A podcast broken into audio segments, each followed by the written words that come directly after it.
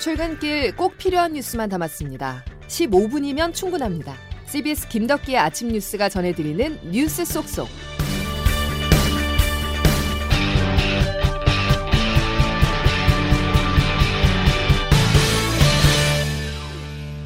여러분 안녕하십니까? 5월 19일 김덕기 아침 뉴스입니다.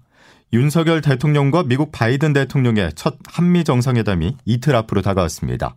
의제와 일정이 모두 공개됐는데요. 핵심은 밀착입니다. 첫 소식 장규석 기자가 보도합니다. 윤석열 대통령과 조 바이든 미국 대통령은 오는 21일 토요일 오후 용산 대통령실 5층 집무실에서 한미 정상회담을 시작합니다.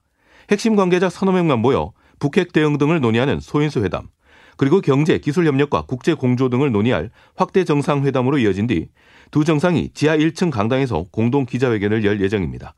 오후 7시부터는 국립중앙박물관에서 공식 만찬이 열리는데 바이든 대통령을 포함해 미국 측에서 30명 정도가 참석하는 이 만찬에 국내 10대 그룹 총수들이 함께할 걸로 전해집니다. 이번 한미 정상회담에서는 북핵 대응 등 전통적인 안보 이슈 외에도 경제 관련 이슈가 주요하게 논의될 것이란 예측이 나오는 이유입니다.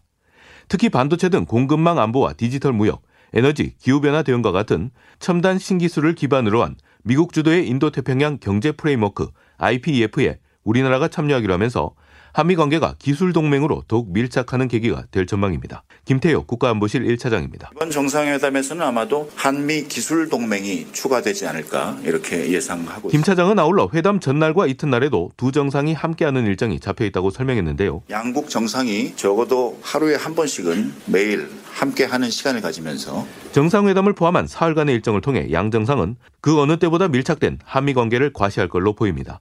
CBS 뉴스 장규석입니다. 미 백악관이 오늘 브리핑을 진행했는데요. 주로 안보, 즉 북한 관련 이야기들이 많이 나왔습니다. 대북 특사 이야기가 나왔던 문재인 전 대통령과 바이든 대통령 간의 만남 계획은 없다는 점도 밝혔습니다. 워싱턴에서 권민철 특파원입니다. 한일 순방을 하루 앞두고 백악관 제이크 설리반 국가안보보좌관이 브리핑을 열었습니다. 북한의 핵실험, 추가 미사일 발사가 임박했다는 관측이 나오는 상황이라 바이든 대통령 방한 기간 북한 도발 가능성이 관심사였습니다. 셀리반 보좌관 이렇게 말했습니다. 우리는 바이든 대통령의 한일 순방 기간 또는 직후에 북한의 추가적인 미사일 시험이나 핵실험 또는 이 두 가지 모두의 가능성을 명확히 해왔습니다. 따라서 모든 우발적인 상황에 대비 중이라고 했습니다. 우리는 지역 동맹국들에게 방어와 억지력을 모두 제공하고 북한의 도발에 대응할 수 있도록 군사 태세를 장단기적으로 조정할 준비가 분명히 돼 있습니다. 백악관은 특히 바이든 대통령과 문재인 전 대통령 간 만남 계획은 없다고 했고 그의 대북 특사 논의도 모른다고 선을 그었습니다. 비무장지대 방문도 안 한다고 했습니다. 이번 한일 순방에 대해선 한일과 안보 동맹을 강화하고 경제적 파트너십을 심화할 기회를 가질 것이라고 설명했습니다. 이를 위해 대중국 군사협의체인 쿼드 정상회의를 일본에서 열고 대중경제협의체인 인도태평양 경제 프레임워크도 출범한다고 고지했습니다. 워싱턴에서 CBS 뉴스 권민철입니다. 정부는 미국이 주도하는 인도태평양 경제 프레임워크 IPEF 참여를 공식 확정했습니다. 중국을 배제한 채 배터리나 반도체 등 미래 산업 핵심 기술의 역내 공급망을 구축한다는 게 미국의 구상인데요. 그래서 바이든 대통령은 방한 첫날 첫 일정으로 삼성 반도체 공장을 찾는 겁니다. 보도에 박지원 기자입니다. 윤석열 대통령은 미국이 제안한 인도태평양 경제 프레임워크 IPEF가 공식 의제가 될 것이라고 밝혔습니다. 미국 바이든 대통령과 인도 태평양 경제 프레임워크를 통한 글로벌 공급망 협력 강화 방안을 논의할 것입니다. IPEF는 올해 상반기 중으로 반도체와 배터리 등 핵심 부품 수급에 대한 조기 경보 시스템 구축 협상을 시작할 것으로 알려졌습니다. 윤 대통령이 IPEF를 공식화한 배경에는 협상 초기부터 적극 참여하겠다는 의지가 담긴 것으로 풀이됩니다.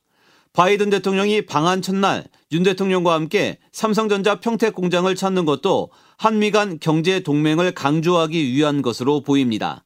국내 기업들은 IPEF 논의 상황에 당장 촉각을 곤두세우고 있습니다. 글로벌 반도체 공급 부족으로 자동차와 정보통신 등 미국의 주력 산업이 어려움을 겪는 만큼 우리 대기업들의 일부 기회로 작용할 수 있기 때문입니다. 하지만 우리나라의 중국 수출 의존도가 높은 상황에서 자칫 국내 기업들을 겨냥한 중국의 경제 보복도 우려되는 등 덕과실이 모두 존재한다는 게 산업계의 현재 평가입니다. CBS 뉴스 박지원입니다. 정부 입장에서는 들으신 것처럼 경제적 의존도가 높은 중국 측의 반응이 신경 쓰일 수밖에 없죠. 중국은 IPEF 가입에 대해서 반대한다는 입장을 직간접적으로 드러냈었는데요. 다음 주 월요일에 공식 출범할 IPEF 파장에 중국이 예의주시하고 있습니다. 베이징에서 안성용 특파원입니다. 지난해 10월 동아시아 정상회의 때 바이든 대통령이 처음 언급한 IPEF는 쿼드에 이은 또 하나의 중국 견제 협의체로 평가받고 있습니다. 중국은 바이든 대통령이 한국과 일본을 차례로 방문하고 일본에서 IPEF에 다치를 올리는 데 대해 민감하게 반응하고 있습니다. 왕이 중국 외교부장은 박진 외교부 장관과 화상회담을 가진 데 이어 하야시 요시마사 일본 내무상과 온라인으로 회담했습니다.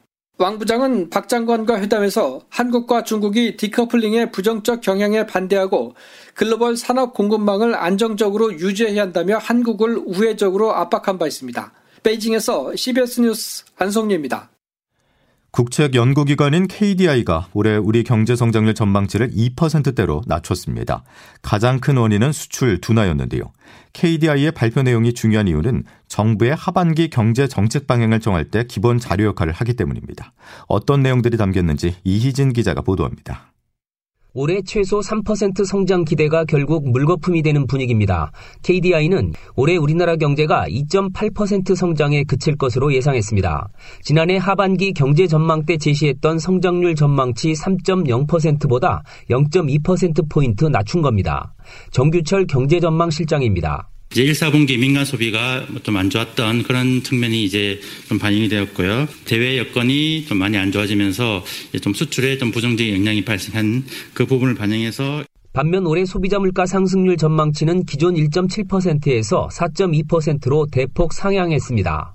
KDI는 국제유가 급등을 비롯한 공급 측 상승 요인 지속과 경기 회복에 따른 민간 소비 증가로 올해 물가가 높은 상승률을 기록할 것으로 전망했습니다. 앞서 지난달 국제통화기금 IMF도 올해 우리나라 성장률 전망치를 2.5%로 크게 내리면서 물가 상승률은 4.0%로 올렸습니다. 국내외 주요 전망 기관들이 우리나라 올해 성장률은 낮추고 물가 상승률은 높이는 예측을 잇따라 내놓으면서 경기 회복세 둔화 우려가 커지고 있습니다. 있습니다. CBS 뉴스 이희진입니다. 뉴욕 증시가 또다시 폭락했습니다.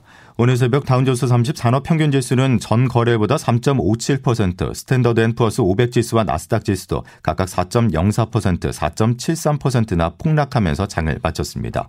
외신들은 경기 후퇴와 인플레이션이 동시에 나타나는 스태그플레이션 우려가 월가를 점령하고 있다고 분석했습니다. 다음 소식입니다. 한동훈 법무부 장관이 취임 하루 만에 검찰 인사를 단행했습니다. 눈에 띄는 점은 윤석열 사단의 전면 배치로 검수완박이 시작되는 9월 이전에 주요 사건 수사가 다시 본격화할 것이라는 전망까지 나옵니다.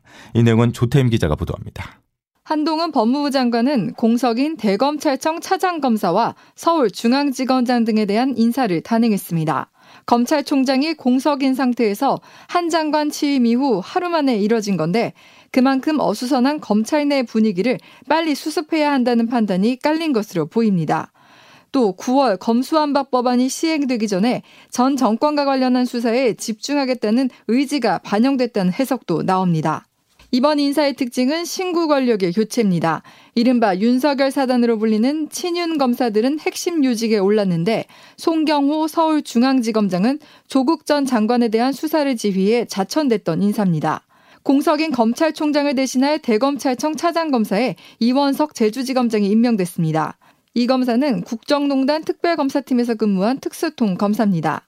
반면 문재인 정권에서 주요 자리를 차지했던 친문 검사들 이성윤 서울고검장과 이정수 서울중앙지검장 등은 줄줄이 한직인 법무연수원으로 밀려났습니다. 더불어민주당은 이번 검찰 인사에 대해 검찰 공화국 정권 만들기 인사에 참담함을 금할 수 없다고 비판했습니다.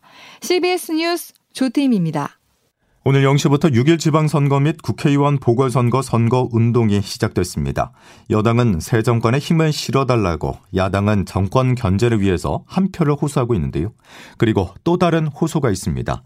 바로 중앙선거관리위원회로 지난 대선에서 이른바 소쿠리 투표 논란에 휩싸였던 선관위가 이번만큼은 믿어달라고 말을 합니다. 사전투표는 오는 27일과 28일에 진행됩니다. 보도에 양승진 기자입니다. 이번 선거의 성공적인 관리에 우리 선거관리위원회의 명운이 달려 있습니다. 지방선거 사전투표가 8일 앞으로 다가온 가운데 지난 대선 관리에 오명을 싣겠다는 송관위의 약속이 지켜질지 주목됩니다. 지난 3월 대선 사전투표에서는 코로나19 확진자와 격리자가 기표한 투표용지를 비닐팩이나 종이상자, 플라스틱 소쿠리 등에 담아 투표함으로 옮긴 이른바 소쿠리 투표 사태로 송관위가 지탄받은 바 있습니다. 송관 위원장 사퇴로까지 이어지며 사전투표에 대한 불신이 높아졌는데 이번 지방선거에서는 이런 오류가 반복되지 않도록 송관위가 현장 점검에 나섰습니다.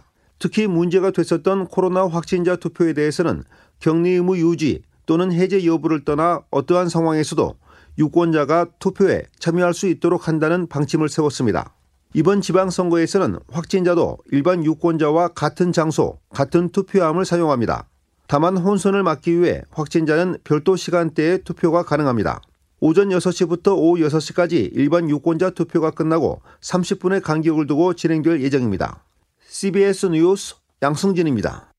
민심의 바로미터라고 할 수 있는 충청권 지방선거를 한번 보겠습니다. 국정 동력 확보 대 견제론 속에 대전시장은 민주당의 수성이냐 국민의힘의 탈환이냐가 관전 포인트입니다. CBS 대전방송 김화영 기자입니다.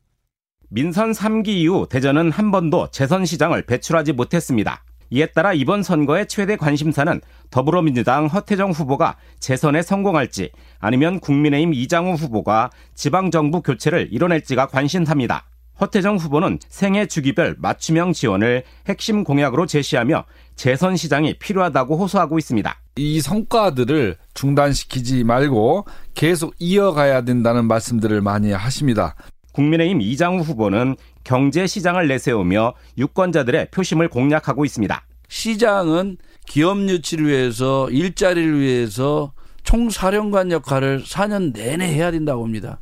대전은 지난 2020년 21대 총선에서는 7개 선거구에서 모두 더불어민주당 후보들이 당선됐지만 지난 대선에서는 국민의힘 윤석열 대통령이 5개 구 모두에서 4% 안팎으로 승리하는 등 표심 변동이 심한 곳입니다. 최근 여론조사에서도 허태정 후보와 이장우 후보가 모두 경합을 벌이며 어느 후보도 우세를 점하지 못하고 있어 막판까지 박빙의 승부가 이어질 전망입니다. CBS 뉴스 김하영입니다. 한편 경기도지사 후보들이 여론조사에서 오차범위 내 접전을 벌이는 것으로 나타났습니다. 리얼미터가 MBN 의뢰로 16일부터 17일까지 경기도에 거주하는 만 18세 이상 남녀 806명을 대상으로 여론조사를 실시한 결과 지지율은 국민의힘 김은혜 후보가 43.8%, 민주당 김동연 후보가 43.2%로 0.6%포인트 격차를 보였습니다. 자세한 내용은 중앙선거 여론조사심의위원회 홈페이지를 참조하면 되겠습니다. 김덕기 아침 뉴스 여러분 함께하고 계신데요. 이제 기상청 연결해서 자세한 날씨 알아보겠습니다. 이수경 기상 리포터. 네, 기상청입니다. 예, 오늘도 한낮에는 덥죠? 네, 오늘도 낮 동안에는 초여름 더위에 대비하셔야겠습니다. 다시 비 오는 곳 없이 맑은 구역에 영향을 받으면서 낮 기온이 많이 오르겠는데요. 특히 경상도 지방은 오늘 30도 가까이 오르면서 덥겠습니다. 현재 아침 기온 어제와 비슷하게 시작하면서 선선한 편인데요. 서울은 17도 가까운 기온입니다. 일교차 큰 날씨가 계속되면서 오늘 낮 기온은 25도를 웃돌겠고 예년 이맘때보다 더운 날씨가 예상됩니다. 서울과 강릉, 대전의 기온이 20 26도, 광주 27도, 춘천 28도, 대구가 29도로 어제와 비슷하거나 1, 2도 정도 낮겠습니다. 오늘은 대체로 막다가 낮부터 차차 구름량이 많아질 것으로 보이는데요. 대기 중에 미세먼지 농도는 수도권을 중심으로 나쁨 수준을 보이는 곳이 있어서 이 점은 참고를 하시기 바랍니다. 여전히 곳곳으로 건조특보가 이어지는 가운데 메마른 날씨가 이어지면서 화재 사고에 주의를 하셔야겠는데요. 내일 오전에는 경기 북부와 제주도 제주도를 중심으로 약간의 비가 내릴 것으로 예상됩니다. 날씨였습니다. 자, 전국이 맑고 초여름 더위가 이어지고 있는 이맘때는 강한 볕이 강한 한낮 자외선을 유의하셔야 되겠습니다. 선글라스 쓰시거나 양산을 이용하시는 것도 큰 도움이 될 것 같죠. 자, 목요일 오늘 소식은 여기까지입니다. 내일도 필요한 뉴스들로만 꽉 채워드리겠습니다. 고맙습니다.